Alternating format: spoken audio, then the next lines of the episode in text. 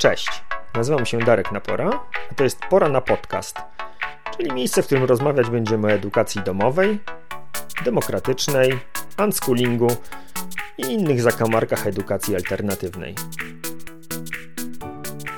W drugiej części Pora na Podcast zapraszam Was na spotkanie z cesarzową polskiej edukacji demokratycznej, matką Polką unschoolerką, czyli Marianną Kłosińską. Porozmawiamy o prowadzonej przez Mariannę fundacji, o tym, jak wygląda unschooling w Polsce, czy w ogóle jest możliwy, i wreszcie o tym, jakie to uczucie, gdy dzieci opuszczają gniazdo. Zapraszam.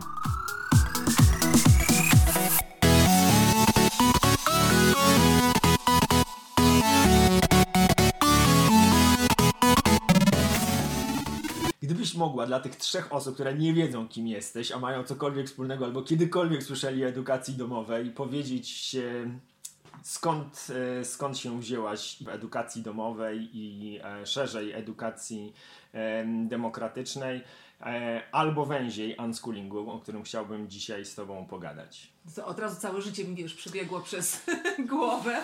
No gdzieś musimy zacząć. Gdzieś musimy zacząć. Nie, no to zacznijmy w drugiej klasie liceum. Dawaj. Na lekcji języka polskiego, która była bardzo fajna, ale była prowadzona przez nauczyciela, który na koniec tej lekcji oświadczył, że musimy napisać e, wypracowanie pod tytułem Adam Mickiewicz wielkim poetą był. Wyszłam z tej lekcji wkurzona, tym bardziej, że nie, wszyscy z, nie wszystkie osoby, które były na tej lekcji, zaangażowały się w dyskusję, która była na tej lekcji prowadzona. I ja miałam takie poczucie, że a, po pierwsze, e, połowa klasy siedziała bez sensu i e, to, było, to był dla niej stracony czas i poczucie, że mogliby w tym czasie robić coś innego i w zasadzie robili coś innego. B. Tym osobom, które były zaangażowane, to bardzo przeszkadzało. C. Nauczyciel w ogóle nie wziął na poważnie naszej dyskusji. Więc ja wyszłam z tej lekcji taka z... wściekła i tak sobie myślałam, nie, ja to zrobię taką szkołę, w której nikt nie będzie musiał siedzieć na lekcjach i będą się działy tylko fajne rzeczy. Więc jakiś taka taki pomysł na to, żeby ta edukacja wyglądała inaczej, towarzyszył mi o, bardzo wcześnie, ale myślę, że to każdemu człowiekowi ciąży gdzieś, tak? To, to, to jak ta edukacja wygląda w fazie przymusu. No, a, ale generalnie ja starałam się robić całe życie to, co mnie rajcuje, nie robić rzeczy, które mnie nie interesują. I e, na przykład e, bardzo wcześnie wybrałam, wybrałam macierzyństwo, bo uważałam, że to jest coś, co mnie rajcuje, a już jak się okazało, że naprawdę jestem w ciąży, no to w ogóle temat macierzyństwa stał się dla mnie ogromnie fascynującym tematem, więc zaczęłam go zgłębiać i zrobiłam mhm. doktorat na temat psychologii dziecięcej i w ogóle psychologii e, i pedagogiki. Stąd moja najstarsza córka jest takim naszym królikiem doświadczalnym, która doświadczyła wszystkiego, wszystkich form e, różnych e, mhm. szkół, które dają różne e, formy rozwoju mózgu młodego człowieka. Tak wciskałam w nią, wiesz, mhm. patenty na bilingualizm, bo zatrudniałam się sama w szkołach dwujęzycznych, żeby to moje dziecko w tej kąpieli językowej się rozwijało. Mhm. Tak, dużo różnych pomysłów miałam, mm, aż w końcu założyłam Fundację Bullerben i Fundacja Bullerben to był taki moment, kiedy ja zaczęłam coś rzeczywiście robić dla większej liczby dzieci niż tylko moje własne dzieci. Bardzo chciałam zorganizować e, wakacje i bardzo mi zależało na tym, żeby e, moje dzieci, ale też e, ich przyjaciele spędzali te wakacje w taki naprawdę fajny, spokojny sposób, przypominający wakacje u babci takie, które ja sama też pamiętałam z dzieciństwa, a, a jednocześnie um, mogły wyjechać w takie miejsce, gdzie, gdzie takie samopoczucie, taka doza swobody, decydowania o sobie będzie mogła być realizowana, pomimo tego, że dzieci na przykład babci na wsi nie mają. Nie? I stąd urodził się pomysł na wioski Bullerben. Ja od początku też wiedziałam, że żeby wioski Bullerben mogły działać, to muszę zaprosić do tego ludzi, którzy podobnie do mnie postrzegają e, relacje, komunikację, ponieważ sama byłam zafascynowana Mesli Faber, książką, e, całym cyklem książek, których e, chyba najsłynniejsza to jest Jak mówić do dzieci, żeby nas słuchały i jak słuchać, żeby do nas mówiły. Tam jest jedna z tych książek, która jest moją ukochaną w ogóle i też mało znaną i bardzo polecam, skoro mówimy do szerszego gremium. To jest e, w tytule jest Moja droga do szczęśliwej rodziny. Tam jest mniej e, części warsztatowej, jest bardzo dużo takiej misji, e, mm, e, wartości. Mm, no, no, jest piękna, jest po prostu piękna. No i zaczęłam zapraszać do tego e, ludzi. Zaprosiłam e, moją kuzynkę, która mm, studiowała pedagogikę wówczas e, i też była zafascynowana tym, żeby ludzie zaczęli się ze sobą troszkę inaczej komunikować. Później zaczęłyśmy przygotowywać młodych ludzi do pracy na relacji.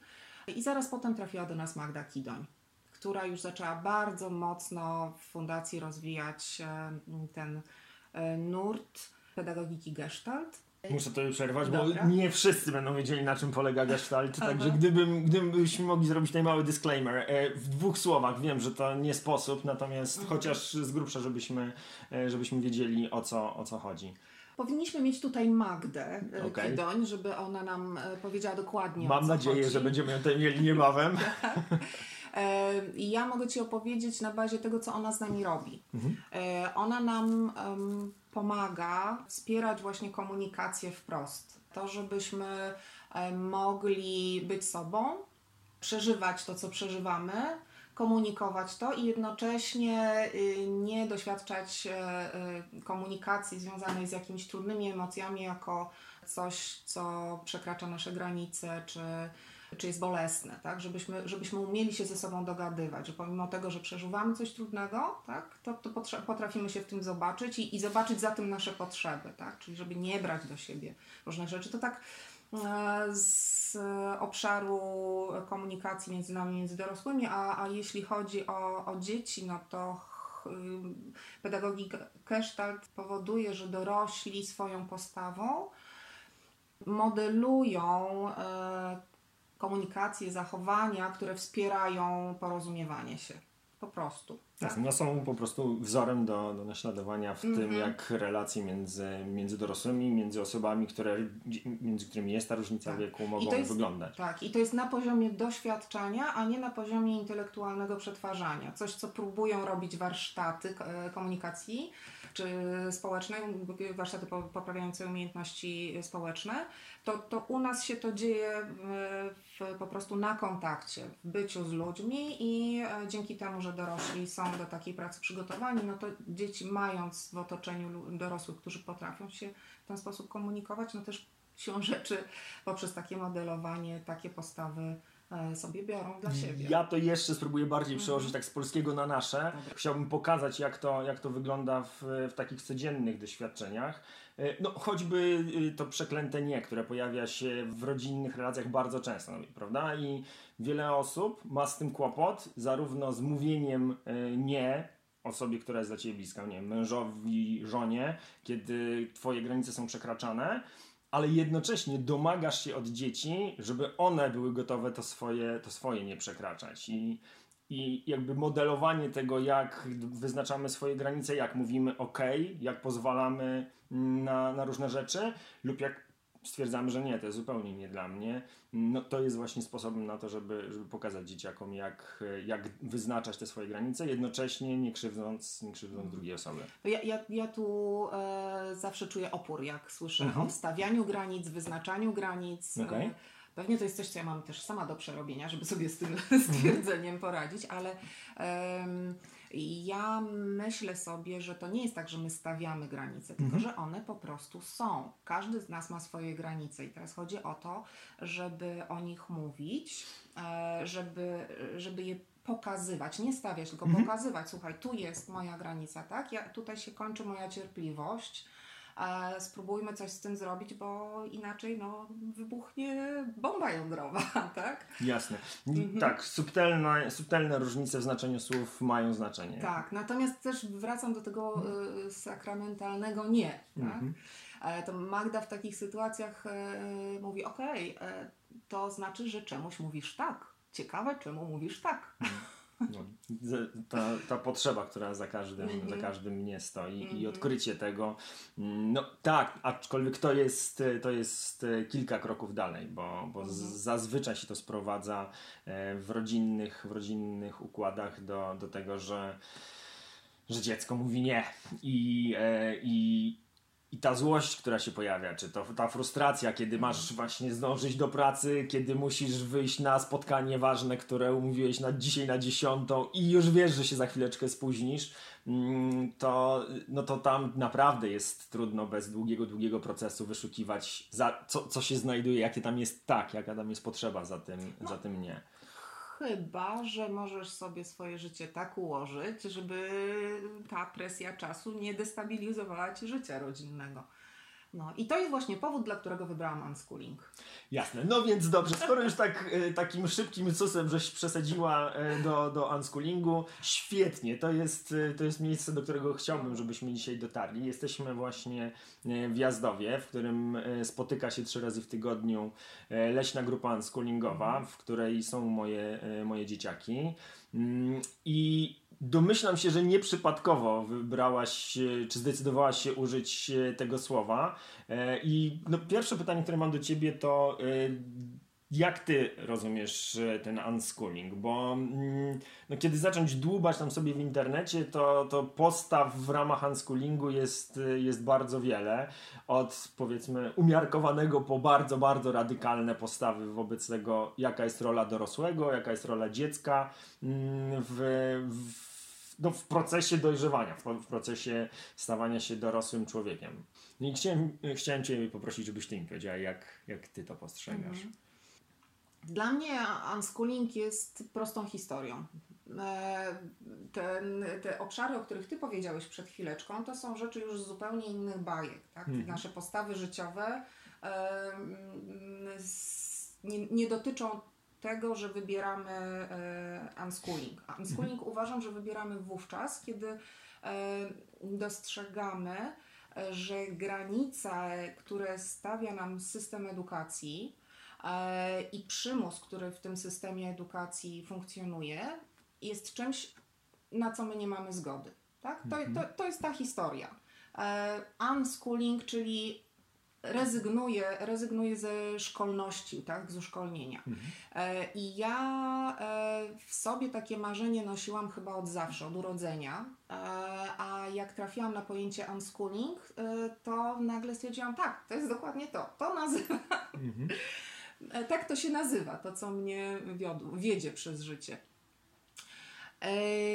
I u mnie w życiu ten unschooling pojawił się, to hasło unschooling pojawiło się w momencie, kiedy zrezygnowałam z próby stworzenia szkoły, która ten unschooling by realizowała, tak? I bo ja mhm. próbując, e, opierając się na prawie oświatowym, e, na różnych danych mi wcześniej strategiach, usiłowałam odkryć właśnie ten złoty gral, który mi w mhm. sercu mhm. leżał.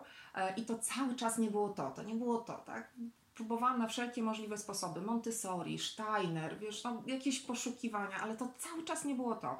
E, I nagle przyszła do mnie matka, e, żeby się poradzić w kwestiach jej dziecka, które właśnie kończyło zerówkę, która wybrała rok wcześniej homeschooling.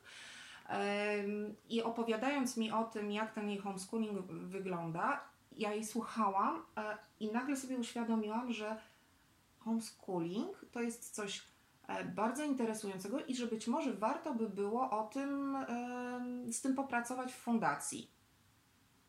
Porozmawiałam o tym z moją przyjaciółką, z którą szukałyśmy rozwiązania dla, e, na edukację w okresie gimnazjum naszych dzieci, ale jeszcze nie myśląc o tym, że to nas miałoby dotyczyć. E, I, i opowiada mi o tym. Ona tak na mnie już gotowała, coś była czymś mocno zajęta i tak spojrzała na mnie. Ty myślisz, że my, do, my homeschooling? My edukacja domowa? I ja wtedy, o Jezu, A właściwie to czemu nie?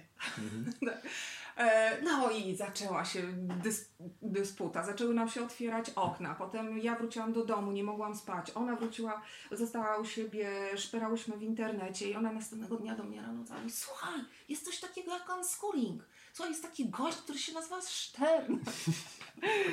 No i po prostu nagle okazało się, że brama jest szeroko otwarta.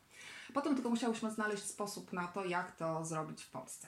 No właśnie, bo to jest chyba kluczowy kłopot e, z unschoolingiem, że e, w przeciwieństwie do wielu miejsc na świecie, e, w Polsce jest, no użyjmy tego słowa, nielegalny.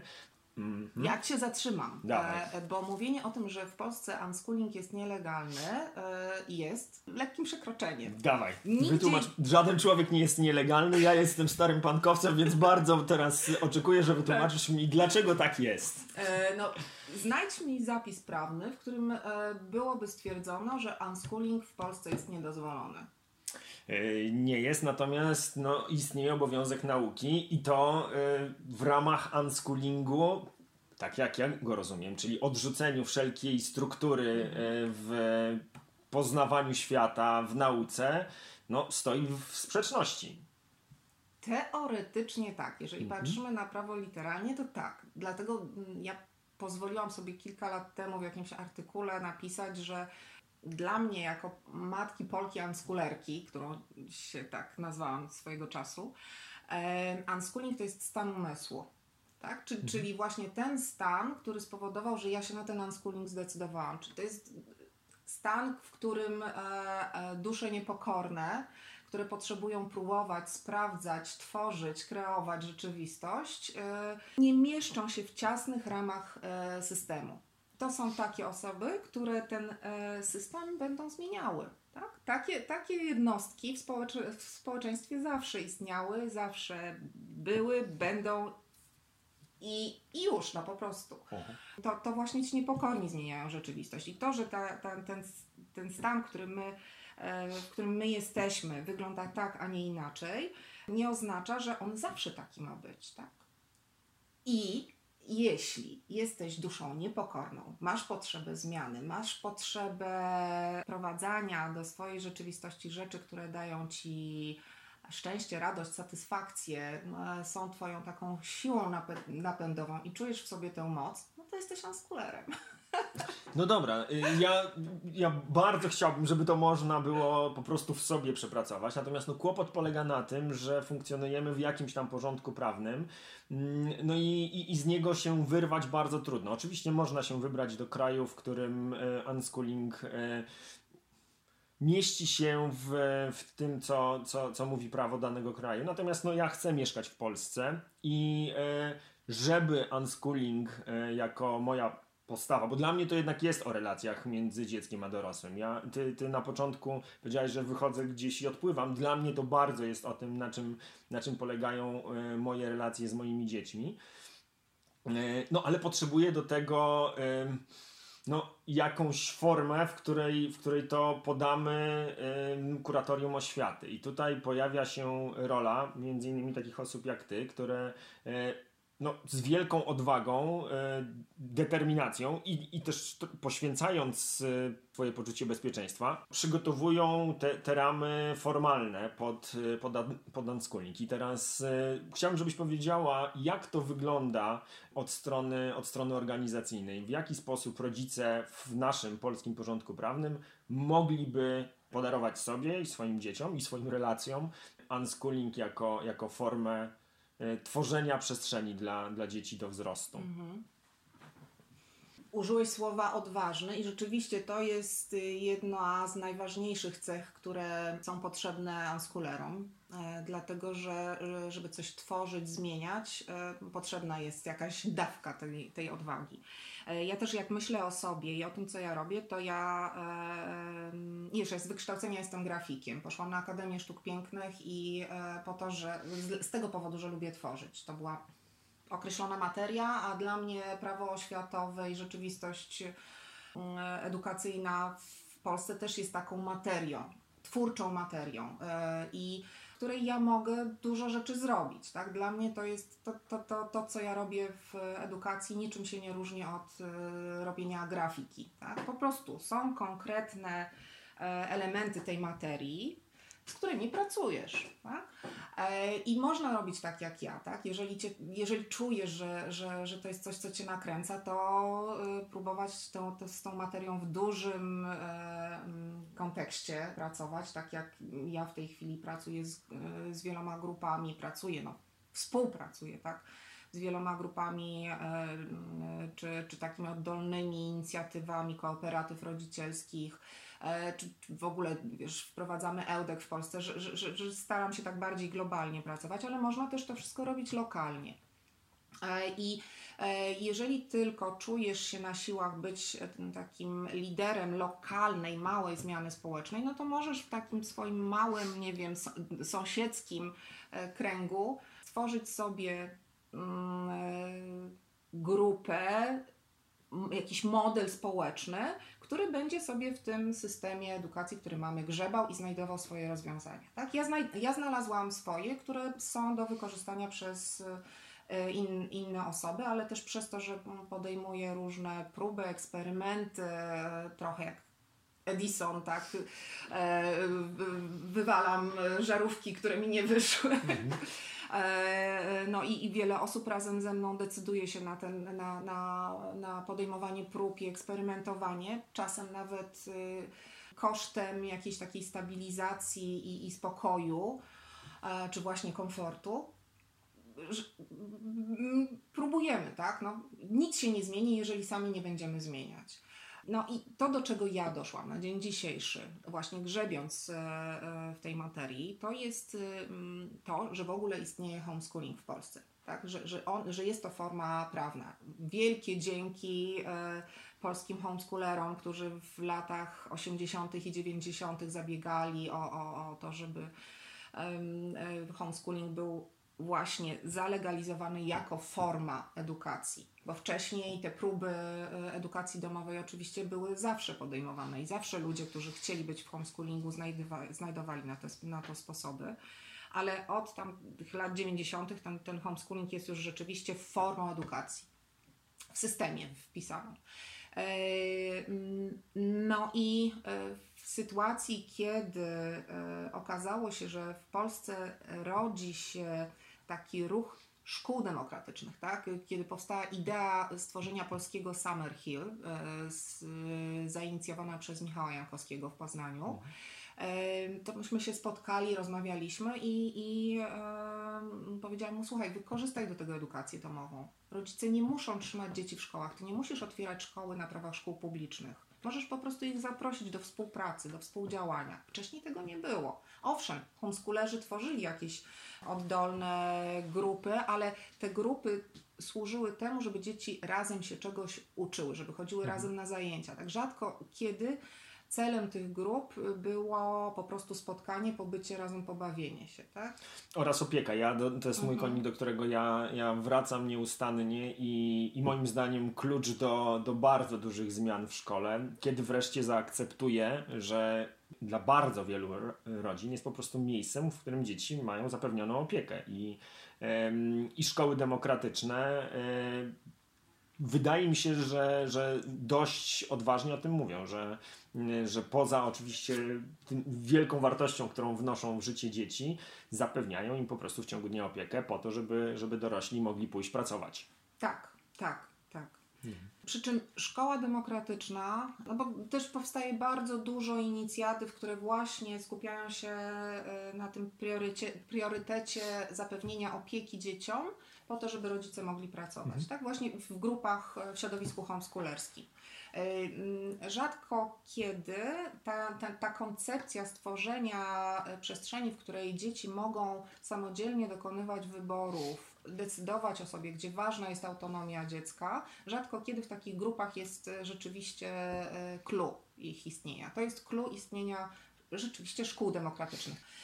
I E, szkoła demokratyczna łączy w sobie zarówno żywioł unschoolingu, mhm. jak i żywioł e, społeczności, bo e, ja poznałam wielu unskulerów y, Mhm. i, i też y, czytałam teksty mm, twórcy takiej jednej z najbardziej radykalnych e, szkół demokratycznych, które, które nazywają się Sudbury, to jest model Sudbury, e, gdzie no, zwykło się utożsamiać unschooling z Sudbury, no bo w Sudbury dzieci mogą wszystko robić, tak? Wszystko im wolno, o wszystkim decydują, e, dorośli się mało wtrącają w ich, e, w ich społeczność, w ich decyzje.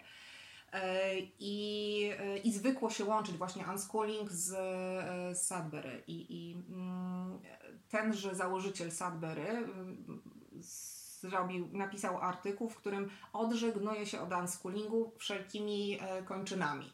E, Jest wręcz zły na unschoolerów. Uważa, że w tym artykule pisze, że unschoolerzy mm, e, wyłączają się z życia społecznego, że zazwyczaj mają swoje autonomiczne decyzje, ale tak autonomiczne, że społeczność czy bycie w grupie przestaje dla nich mieć jakiekolwiek znaczenie.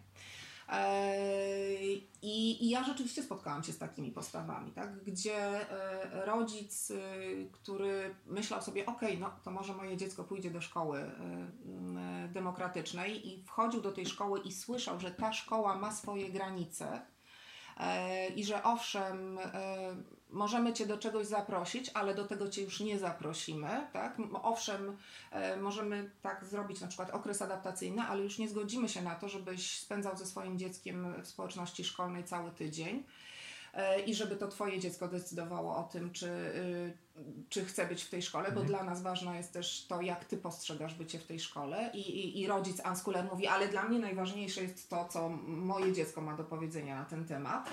E, I, i, i, i, taki e, rodzic unschooler, który tych granic, e, które dotyczą świata zewnętrznego, nie jest w stanie zaakceptować, dlatego że najważniejsze dla niego są granice jego dziecka. Więc nie ma tutaj, wiesz, tej, Tak, to jest niesamowite zresztą yy, i, i, i to, to jest celem tych moich spotkań, żeby pokazać jak bardzo różnorodne jest to środowisko, mimo tego, że bardzo kameralne, bo to jest wciąż kilkanaście, pewnie w tym roku trochę powyżej 20 tysięcy yy, rodzin, które yy, w ramach tej formu, formy prawnej edukacji domowej funkcjonują. Natomiast są to bardzo, bardzo różne postawy i, i, i dzięki bardzo, że o tym mówisz, bo, Tak. bo nawet, y, nawet unschooling, który w ogóle jest jakimś mi, mikrowyimkiem, e, może być zaproszeniem dla osób o bardzo, bardzo liberalnych poglądach i bardzo, bardzo radykalnych poglądach na, na, na życie, na, na, na, na to, jak wyglądają relacje między dorosłym a dzieckiem, na sprawy światopoglądowe, czy, czy, czy wreszcie sprawy wyznaniowe. Tak, Więc- zdecydowanie tak. Absolutnie tak. Dlatego ja mówię, że unschooling e, jest rzeczywiście dla mnie odejściem od systemu szkolnego. E, natomiast to, jak my go realizujemy, e, jest bardzo różne. Ja Ci opowiedziałam o radykalnych unschoolerach, których e, tak postrzega założyciel Sudbury. E, e, Ale też to w pewnym sensie mówi o unschoolingu, tak? W unschoolingu jestem ja i moje dziecko, które, które się rozwija zgodnie ze swoim potencjałem. Tak? A w szkole demokratycznej jest dziecko, które się rozwija zgodnie ze swoim potencjałem, ale jednocześnie wchodzi w relacje i e, po to, żeby się dobrze czuć, e, wypracowuje konsensus. Tak? To jest takie trudne słowo i mało kto y, w Polsce tak y, zagłębia się w to, czym ten konsensus jest, bo tu w ogóle w naszym życiu społecznym ten konsensus jest bardzo trudny do, do osiągnięcia. Ale rzeczywiście w szkołach demokratycznych dzieciaki się tego uczą e, poprzez właśnie doświadczanie na, na, na własnej skórze, czym jest dogadanie się z drugą osobą. Ja, przepraszam, jeszcze raz sobie wejdę w słowo, bo y, o ile rzeczywiście mogą się pojawiać takie postawy unschoolingowych, y, mm, unschooling, rodzin unschoolingowych, które starają się trzymać z daleka od jakiejś społeczności, to to jakby nic nie stoi na przeszkodzie, żeby te rodziny tworzyły takie mikro, y, mikrospołeczności. I to się, te, to się często dzieje. Natomiast niewątpliwą zaletą szkół demokratycznych jest to, że mają wypracowane pewne ramy, w ramach których, y, w, czy w które mm, rodzina trafia. I, i w momencie, kiedy tak bardzo wiele jest tych niepokojów, tych y, tych, ta, takiego poczucia niepewności, kiedy, trafia, kiedy wychodzisz ze, ze szkoły systemowej, no to jakiekolwiek te ramy, w które, które daje szkoła, szkoła demokratyczna, dają bardzo, bardzo wiele spokoju. I e, ja i prawdopodobnie większość rodziców, którzy podejmują na początku edukacji swoich dzieci taką, taką decyzję, bardzo, bardzo to doceniają, że, że, że jakby nie zostają z tym, e, z tym sami. Mhm. No też spotkałam się z tym, że, że w powszechnym wyobrażeniu e, szkoła demokratyczna jawi się jako takie miejsce pajdokratyczne, gdzie nie ma przywództwa. Mhm. Właśnie y, y, rozmawiałam ostatnio z, z Agatą, y, która prowadzi wrocławską mozaikę, która kształci się na trenera Family Labu. E, no i okazało się, że, e, że mm, grupa osób, które bardzo sobie cenią to przywództwo julowskie, mm. miała takie wyobrażenie o, o szkole demokratycznej jako miejscu, gdzie tego przywództwa w ogóle nie ma. Tak? I to jest takie błędne wyobrażenie, bo widzimy, e, postrzegamy siebie, ja siebie jako mama e, e, unschulerka, bo ja, ja mam trochę inaczej niż założyciel Sadbury, tak? Ja, mhm. ja w dalszym ciągu czuję się unschulerem, pomimo tego, że rozwijam edukację demokratyczną w Polsce. I ja widzę siebie jako osobę, która chce czy nie chce, modeluje różne rzeczy, sprzedaje swoim dzieciom siebie poprzez, po, po, poprzez to, że jesteśmy w kontakcie. I, I muszę mieć tego świadomość, nie? Że, mhm. że, że co bym nie robiła, to moja rola w, ży w życiu moich dzieci jest rolą e, przywódcy. Wszystko zależy od tego, czy my mamy tego świadomość, czy nie. Mm? I, e, I my, w, akurat w Wolnej Szkole Demokratycznej Bullerbyn, bardzo też wspieramy rodziców w tym, żeby, żeby oni się w tej roli takiego mądrego przywództwa ugruntowywali. Nie? Mm, no, ja śmiem nawet powiedzieć, że unschooling wymusza na, na rodzicach e, pełnienie tej roli przywódczej, bo po prostu jest na to czas, miejsce i, i, i bez niej e, no, idzie oszaleć po prostu. No, masz 24 godziny, tak jak wszyscy inni na świecie. Musisz zarobić pieniądze na chleb, musisz posprzątać w domu, a oprócz tego masz e, młodego człowieka, który cię cały czas obserwuje w tym procesie mhm. i, e, i uczy się. Przez to na każdym kroku wszystko, co robisz jako, jako rodzic, jest lekcją, którą, e, którą obserwuje, której słucha i podczas której się uczy, uczy dziecko. Także mhm. ja, ja myślę, że, że unschooling jest wręcz takim przymusem przywództwa dla, dla rodziców. To takie świadome rodzicielstwo jest e, jest istotne. Ja też tak sobie jak myślę o, o swoim procesie, wiesz, że um, ja dosyć szybko zdecydowałam się na taką ścieżkę własnego rozwoju.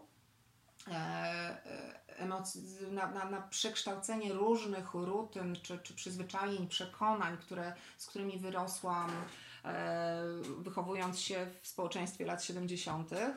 E, też z różnych traum, które w moje życie wniósł mój tata, który przeżył wojnę. Wojna rozpoczęła się, kiedy on miał 6 lat, więc on jakby całe swoje dzieciństwo e, e, przeżył jako dziecko wojny. Więc to, to, to, bardzo dużo takich, takich różnych bagaży w, w moje życie zostało wniesionych, z którymi ja musiała, które ja musiałam sobie przepracować, zobaczyć, wyobrazić, zastanowić się, co ja chcę z tym zrobić i, i co ja chcę dalej w życie nieść. Nie? Mhm.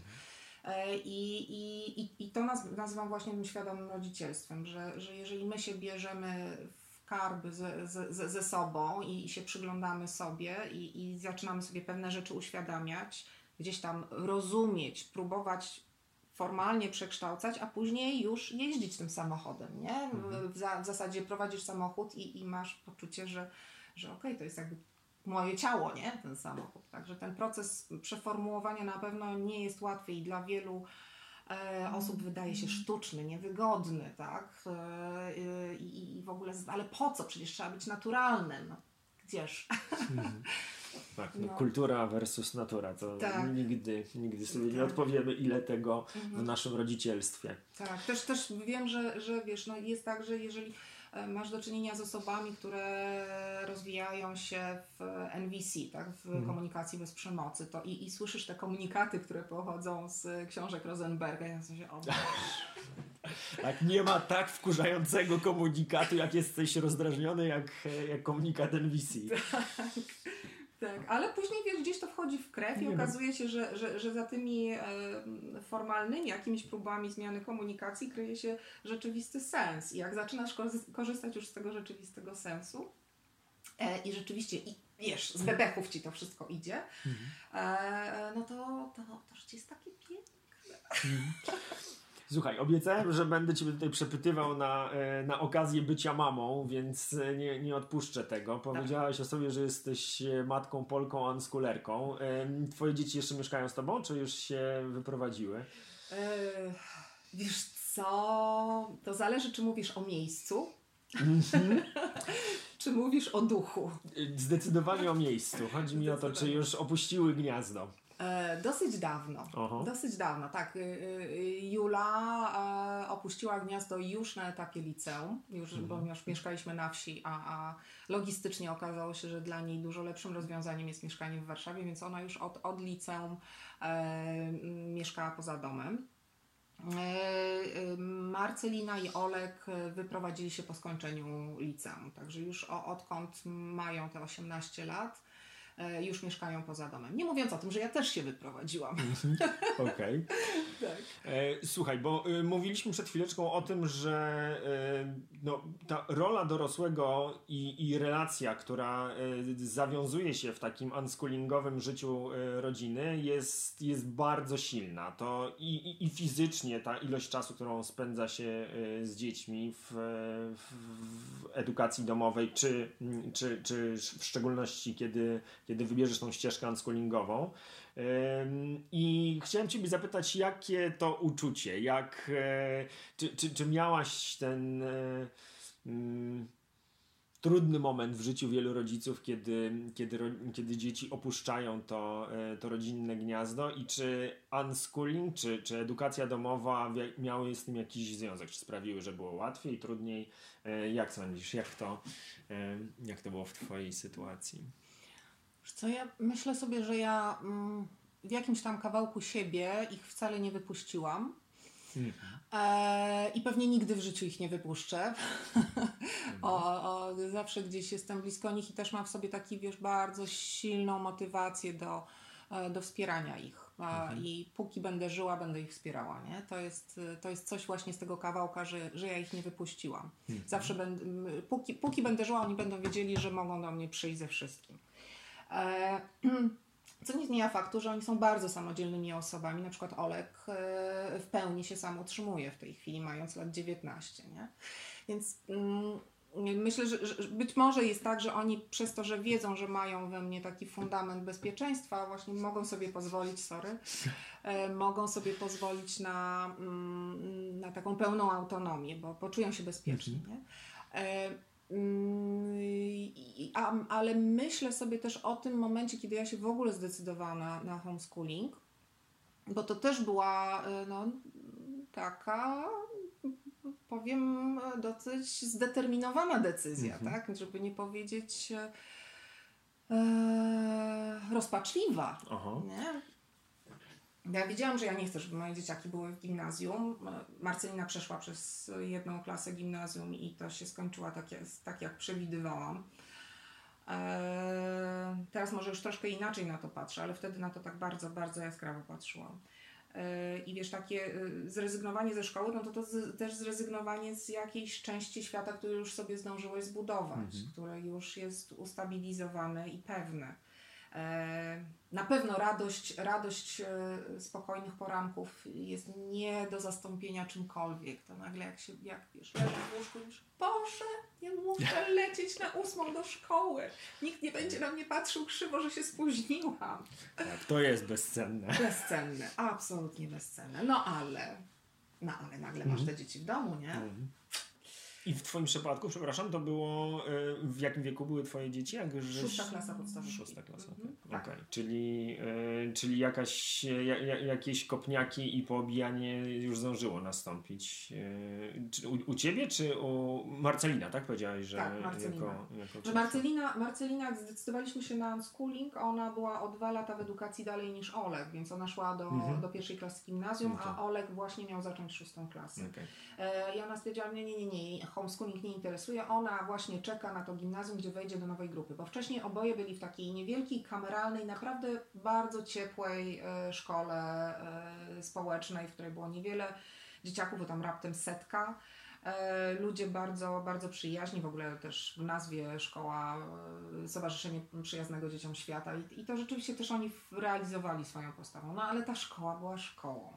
Trzeba było być na konkretną godzinę. Lekcje trwały 45 minut, były oceny. e, Były klasówki, była podstawa programowa, prace domowe. To było wszystko, z czym ja się kompletnie, wiesz, już nie Mhm. mogłam dogadać. Bo, bo ja w swoim rozwoju poszłam w zupełnie innym kierunku. Nie? I, i, I z jakiej racji ja mając taką wizję życia, coś takiego funduję moim dzieciom? Mhm. No nie, no nie. No to się kompletnie nie, wiesz, kupy nie trzymało. I Mm, no i, i, i, i Olek był już w e, grupie unschoolingowej, tam było ich czworo. E, A Marcelina jeszcze jeździła do tego gimnazjum. Dla mnie to była katorga, no bo ja, tak, okej, podjęłaś taką decyzję, ja Cię będę w tym wspierała, woziłam ją, ale wiesz, całe moje ciało, wszystkie moje miny, wszystko co ze sobą reprezentowałam, mówiło nie. Mhm. Okej, jedziemy, tak, przebijamy się przez korki, przez śnieg po, po, po, po, po szyję, wiesz, jakimiś skrótami. Ale nie, to było straszne. I okazało się, że dla niej też było y, to trudne społecznie, trudne do pogodzenia, wiesz, wejście w nowy świat, e, spotkanie się z nowymi ludźmi, z dużą grupą rówieśników i jednocześnie ogromna presja związana z realizowaniem programu szkolnego. E, I dla, moim zdaniem dla wrażliwego człowieka, dla wra- wrażliwego młodego człowieka trudno to ze sobą pogodzić, bo to są naprawdę ogromnie silne e, presje. Mhm. Tak? E, No i ona po roku zdecydowała, że nie będzie walczyła z wiatrakami, nie chce zdawać egzaminów klasyfikacyjnych, które umożliwią jej przejście do następnej klasy, że ona ma chęć, chce zobaczyć rzeczywiście, co było w tej pierwszej klasie i chce to zrobić homeschoolingu. Czy w unschoolingu. Właśnie, zauważyłem, że dość e, swobodnie wachlujesz tymi dwoma słowami e, homeschooling i unschooling. E, dla mnie trochę za swobodnie, bo ja jednak uważam, że, że unschooling to jest taki bardzo ważny, ale, ale mały wycinek edukacji domowej, gdzie, gdzie ta edukacja domowa jednak potrafi mieć bardzo, bardzo różne oblicza i czasami zupełnie odległe od unschoolingu, ale rozumiem, że w, jakby w Twoim bąbelku e, to jest, e, to jest dość, dość jednolita e, forma. Nie, nie, nie, nie. Po prostu, tak jak powiedziałeś przed chwilą, unschooling mieści się w homeschoolingu. Nie? E, tak jak w homeschoolingu są unschoolerzy, są worldschoolerzy, są osoby, które przenoszą szkołę do domu po prostu z, ze wszystkimi przejawami. E, tak, tak samo unschooling jest tak w, Dobra, jedną z form homeschoolingu. E, no. No i, i wiesz, natomiast ja miałam tego farta, że nie wchodziłam w to sama. Przede wszystkim miałam ogromne wsparcie mojego męża, który e, czuł, podobnie jak ja, też on, on, on, on też był takim nieświadomym unschoolerem e, całe życie. E, to znaczy zawsze chodził swoimi ścieżkami i wybierał własne pasje i robił to, co było dla niego ważne.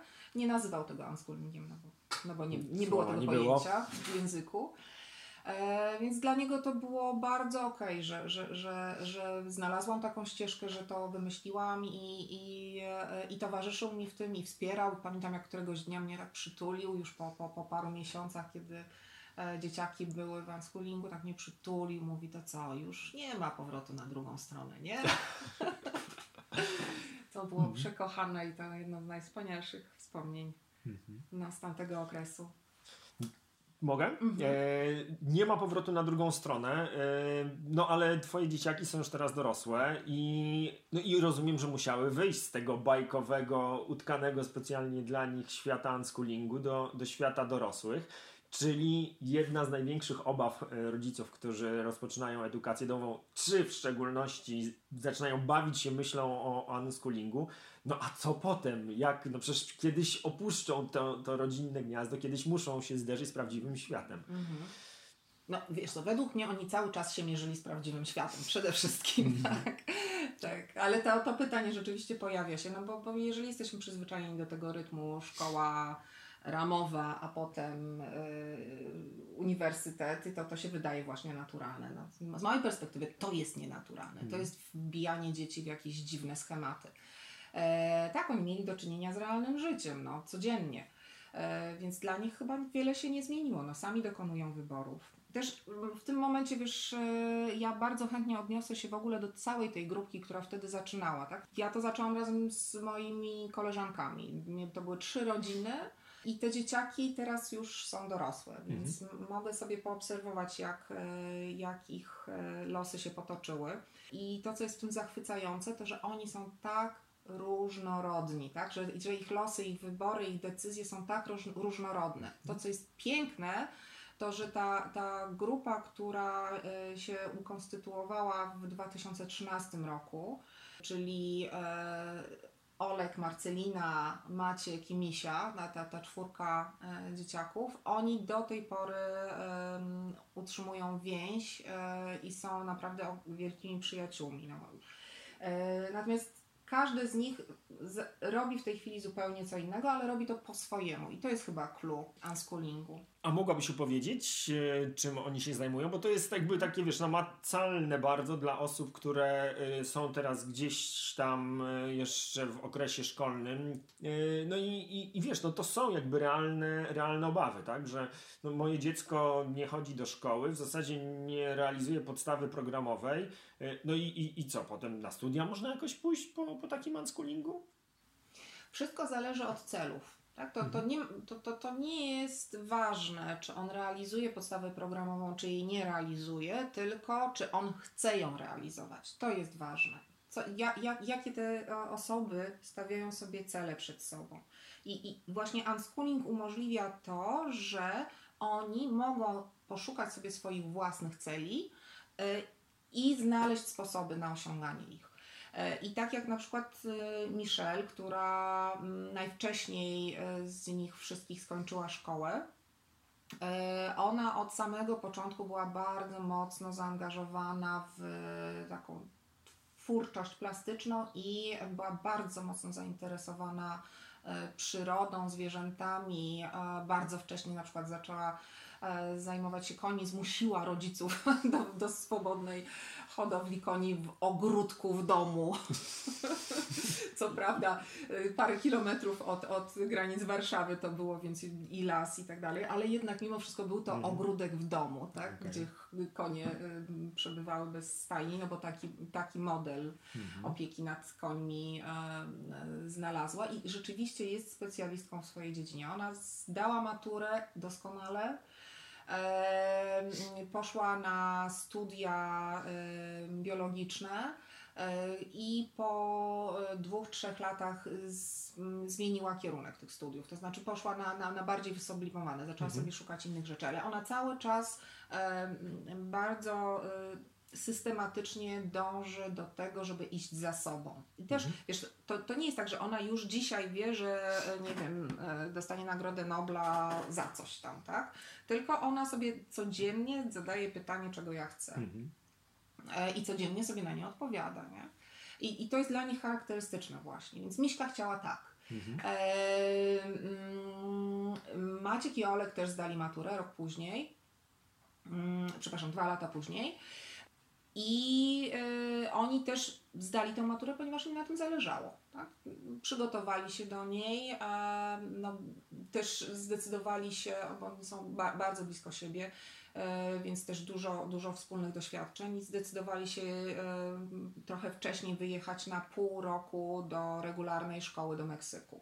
Bo tak, pomimo tego, że są unschoolerami, to przez pół roku chodzili do regularnej szkoły. Tylko znaleźli sobie takie, a nie inne środowisko. Mhm. No, a z kolei Marcelina, e, która e, jest zafascynowana kontrkulturą i aktywizmem społecznym i, i, i w ogóle dla niej dogadanie się z tym, e, co niesie za sobą przymus edukacyjny jest nie do pogodzenia tak, z, jej, z jej wartościami, no to ona powiedziała maturze nie. Mhm. Więc rodzic unschooler, rodzic e, e, dziecka w szkole demokratycznej e, musi być też gotowy na taką odpowiedź. Właśnie to nie, mm. tak? -hmm. Bo można na to patrzeć po prostu jak na nie, tak? Porażka, no tak, to dziecko po, po unschoolingu nie chodziło do szkoły biedne, mm. nie, nie zdało matury, nie dostanie się na żadne studia, no strasznie smutne. Ja natomiast widzę, co za tym stoi, tak? Widzę, czemu Marcelina mówi tak i... E, Powiem Ci, że, że, że, że serce mi rośnie e, równolegle z niepokojem też, który mam, bo każdy rodzic e, będzie się niepokoił o swoje dziecko, mhm. zależy na tym, bardziej, że on, wiesz, e, i jej decyzje są takie radykalne. Ale też jest we mnie, to już chyba już wielokrotnie powtarzam, taka gigantyczna ciekawość i, i chęć wspierania jej w tym. Mhm. No, i to są chyba te, te dwie rzeczy, które trzeba sobie nieść, żeby, żeby, żeby żeby to unieść. Jasne. Jak mówisz o Marcelinie, to brzmi to trochę podobnie e, do innej opowieści o takiej osobie, która e, radykalnie bardzo podchodzi do zmian w swoim otoczeniu i, i kształtuje go po swojemu. Oczywiście mam na myśli ciebie. Dobrze, słuchaj. E, no, oczywiście dotknęliśmy e, tylko tematu e, unschoolingu. E, mam nadzieję, że jeszcze Ciebie kiedyś namówię na tą rozmowę. E, bardzo, bardzo Ci jestem wdzięczny, że poświęciłaś e, czas. To ja jeszcze, skoro, skoro Ty te podcasty kierujesz do rodziców, to mhm. jeszcze wrzucę taką, taki gift na koniec. Dawaj. Nie? Taki, taki gift pod, pod tytułem pomysł. Mhm. To miejsce, w którym ja teraz jestem, e, nie byłoby takim miejscem, gdybym ja się nie decydowała na malutkie kroki. Tak? Jak e, stworzyliśmy pierwszą grupę unschoolingową, to było w niej czworo dzieci e, i prowadziły tę grupę trzy matki i zaprosiłyśmy do niej Anię Pękale. Także to był, to był maleńki organizm taki samopomocowy. E, I, i, I do tego też chciałabym zachęcić rodziców, do, do takiej odwagi zrobienia takiego kroku, nie, nie, nie martwienia się o to, że o Jezu, przecież ja mam pracę, przecież to jest w ogóle nie do zrobienia, tylko właśnie e, wejście na taką ścieżkę tak, a, e, i jak ja to mogę zrobić. Nie dlaczego ja tego nie mogę, tylko jak ja to mogę zrobić. Nie? Jasne. Dzięki za tą poradę. W kolejnym odcinku, w, w trzecim, e, będę rozmawiał między innymi o tym, czy potrzebna jest cała wioska do, e, do edukacji domowej i, i jak to sobie można rozwiązać, żeby, żeby właśnie być w stanie pogodzić dzieci w domu z pracą, e, a nawet ze swoimi pasjami, bo to, to też się da zrobić. Także raz jeszcze wielkie, wielkie dzięki, dzięki. że ze mną pogadałaś. O Jezu, fajnie było.